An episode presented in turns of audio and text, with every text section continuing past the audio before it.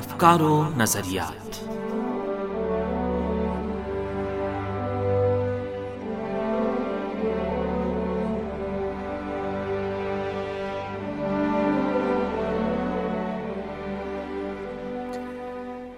عزیز سامعین، پروگرام افکار و نظریات کے ساتھ حاضر خدمت ہیں۔ حسین تقوی کا سلام قبول کیجیے۔ امید ہے ہمارا آج کا یہ پروگرام بھی آپ سامعین کی توجہ کا باعث بنے گا۔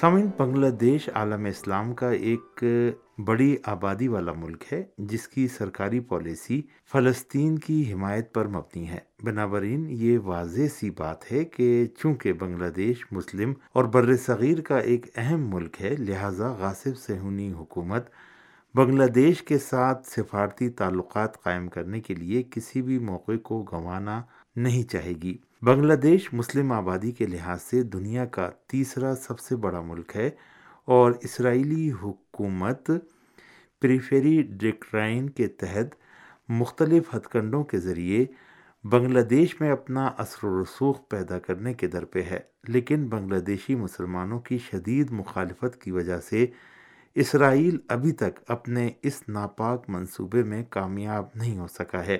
سن انیس سو اکہتر عیسوی میں بنگلہ دیش کے قیام کے وقت اسرائیل کو تسلیم نہ کیے جانے کی اصل وجہ یہ تھی کہ بنگلہ دیش کے بابائے قوم سمجھے جانے والے شیخ مجیب الرحمان ذاتی طور پر سوشلسٹ خیالات کے حامل لیڈر تھے اور مظلوم فلسطینیوں کی حمایت کو جن کی سرزمین پر اسرائیل نے غاسبانہ قبضہ کر لیا تھا لاکھوں فلسطینی اپنا گھر بار چھوڑ کر دیگر علاقوں کی طرف کوچ کرنے اور اقوام متحدہ کے پناہ گزینوں کے امور کے ہائی کمیشن کے رحم و کرم پر پناہ گزینوں کی زندگی گزارنے پر مجبور ہو گئے تھے، وہ اپنا اخلاقی فریضہ سمجھتے تھے۔ بنابراین تازہ قائم ہونے والی بنگلہ دیش کی حکومت ایسی حکومت کو تسلیم کرنے کے لیے تیار نہیں ہوئی جس نے لاکھوں مسلمان فلسطینیوں کو بے گھر اور ہزاروں کا قتل کر دیا تھا۔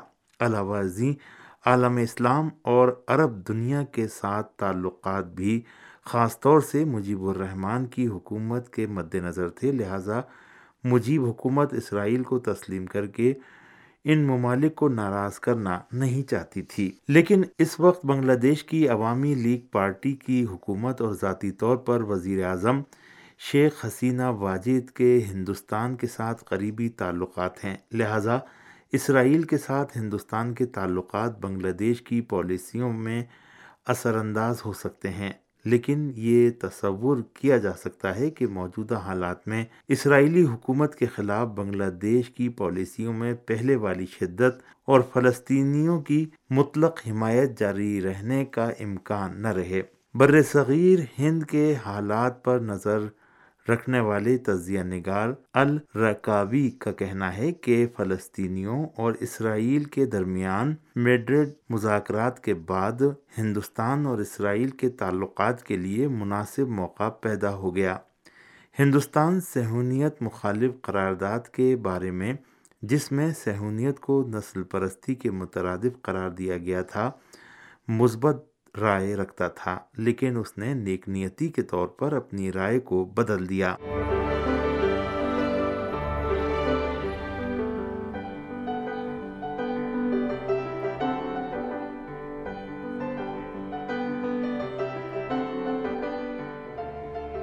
سمی در حقیقت ہندوستان، بنگلہ دیش اور غاصب اسرائیل حکومت کے درمیان تعلقات برقرار کرنے کی کوشش کرنے والے ممالک میں شامل ہے۔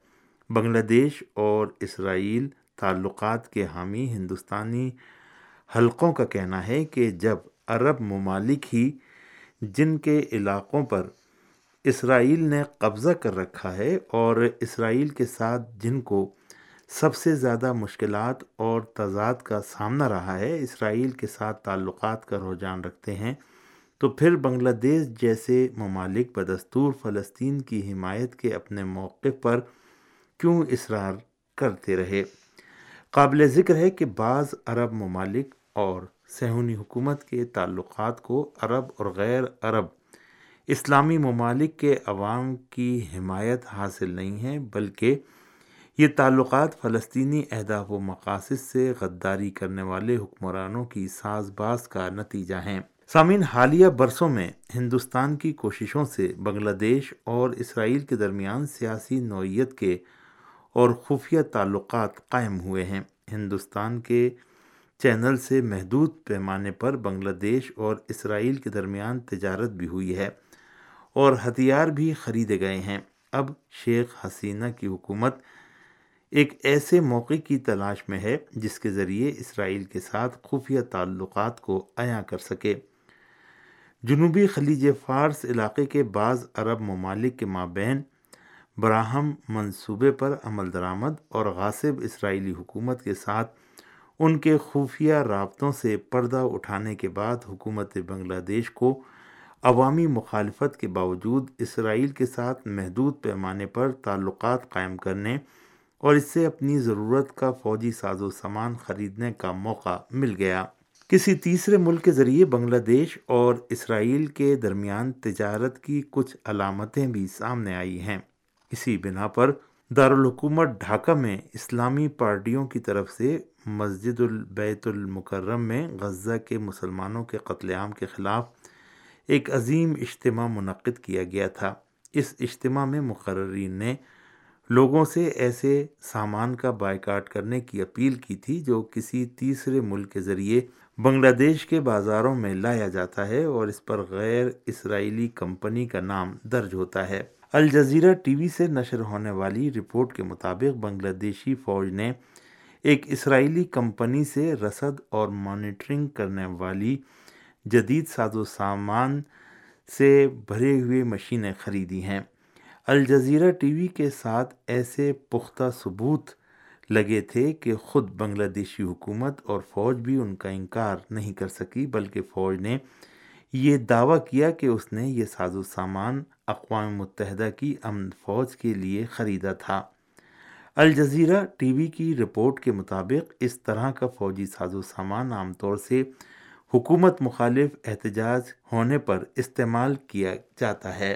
بنا برین یہ کہا جا سکتا ہے کہ بنگلہ دیشی حکومت کی اسرائیل مخالف پچھلی پالیسی میں اسرائیلی حکومت کے لیے نرم گوشہ پیدا ہو گیا ہے، اگرچہ بنگلہ دیشی مسلمان عوام اور اسلامی جماعتوں کے شدید احتجاج کی وجہ سے حکومت انکار اور احتیاط کی پابندی کرنے پر مجبور ہو گئی ہے۔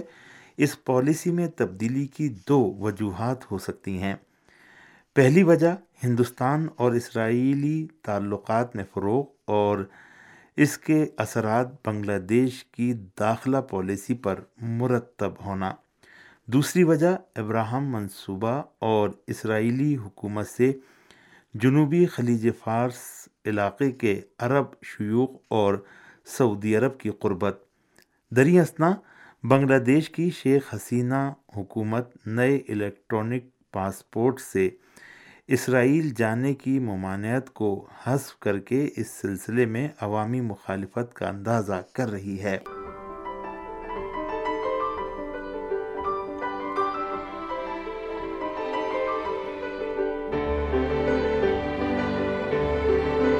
تمام بنگلہ دیشی پالیسی میں غاصب اسرائیلی حکومت کے لیے نرم گوشہ پیدا ہونے اور بنگلہ دیش میں اسرائیلی حکومت کے اثر و رسوخ کے امکانات کی ایک دیگر وجہ عوامی لیگ پارٹی کی لا مذہب حکومت کے خلاف انتہا پسند گروہوں کا وجود ہے۔ انتہا پسند گروہوں کو کنٹرول اور ان کا مقابلہ کرنے میں جو القاعدہ اور داعش کے ذیلی گروہ شمار ہوتے ہیں۔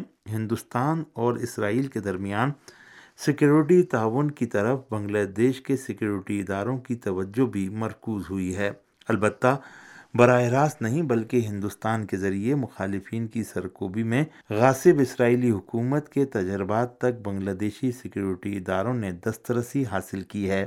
سمعین بنگلہ دیش میں کئی انتہا پسند گروہ ہیں، جن میں جمعیت المجاہدین بنگلہ دیش سر فہرست ہے۔ اس گروہ کے پاس تقریباً تیرہ چھوٹے چھوٹے دیگر گروہ ہیں، جن میں سے کچھ گروہ القاعدہ کے ساتھ رابطہ رکھتے ہیں۔ بنگلہ دیش کے نام نہاد جہادی انتہا پسند گروہوں کا رابطہ ہندوستان کے خلاف جنگ کرنے والے کشمیری گروہوں سے بتایا جاتا ہے۔ بنا برین، یہ بات بعید القیاس نہیں ہے کہ بنگلہ دیش اور ہندوستان کے سیکیورٹی ادارے آپسی ٹال میل کے ساتھ اسرائیل کے تجربات سے مشترکہ طور پر استفادہ کر رہے ہیں۔ امکان ہے کہ یہ امر سولہ کروڑ آبادی والے ملک بنگلہ دیش میں اسرائیل کے خفیہ اثر و رسوخ کا سبب بن جائے گا، کیونکہ بنگلہ دیش کو اپنی اسٹریٹجک پوزیشن کی وجہ سے اسرائیل کی اثر و رسوخ والی اسٹریٹجی میں ایک خاص مقام حاصل ہے۔